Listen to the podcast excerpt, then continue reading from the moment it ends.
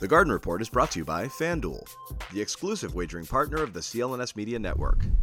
Hey, Bobby Manning here. Welcome to the Garden Report at shoot around before Celtics Sixers game five. Ton of reaction continuing to game four though on Sunday, just two days ago, the overtime thriller where the Celtics came back down double digits. Uh, had a chance to win in regulation, missed a Marcus Smart shot. Uh, had a chance to win in overtime as well in the same situation. Smart hit the three too late, so Celtics don't get a shot off. Down one on the final possession of overtime. Joe Mazzulla initially defended the execution on that play in the post game after. Uh, yesterday, he hopped on Zoom and admitted he should have called timeout in that spot. Explain the thought process in not calling a timeout at the end of regulation and overtime last night. Um, yeah, you uh, something we talked about all year. Um, I trust our guys uh, to make the right play.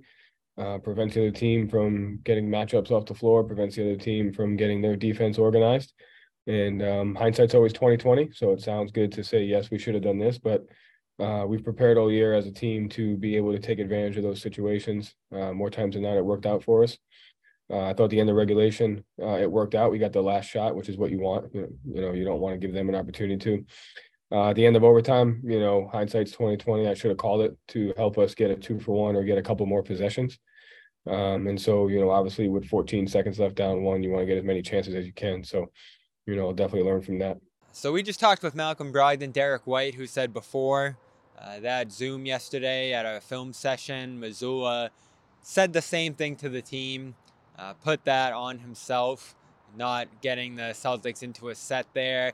But really, and this is something I overlooked too, as we discussed it after that game, being down one with two timeouts you want two shots at it. And Brian Scalabrine broke this down on uh, NBC's post-game show as well. The Garden Report is brought to you by FanDuel. New customers can get a no-sweat first bet up to $1,000 when you go to FanDuel.com slash Boston.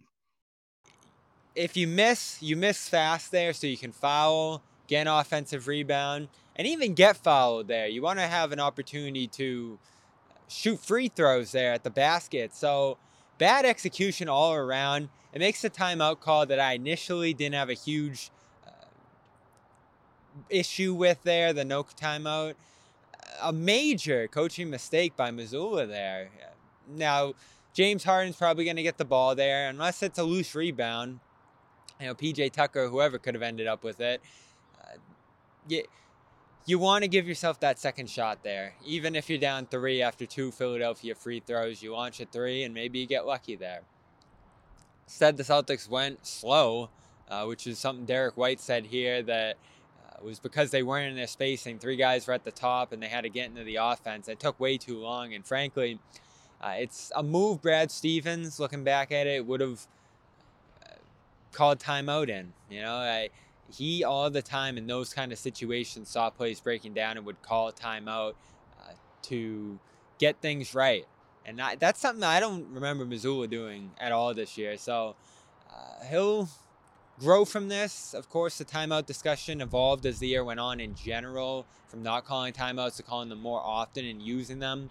But to leave two timeouts on the table for a team that's struggling in crunch time, lost four out of seven games that have gone to crunch time. They're playing at an 80 pace that ranks 15th in those spots.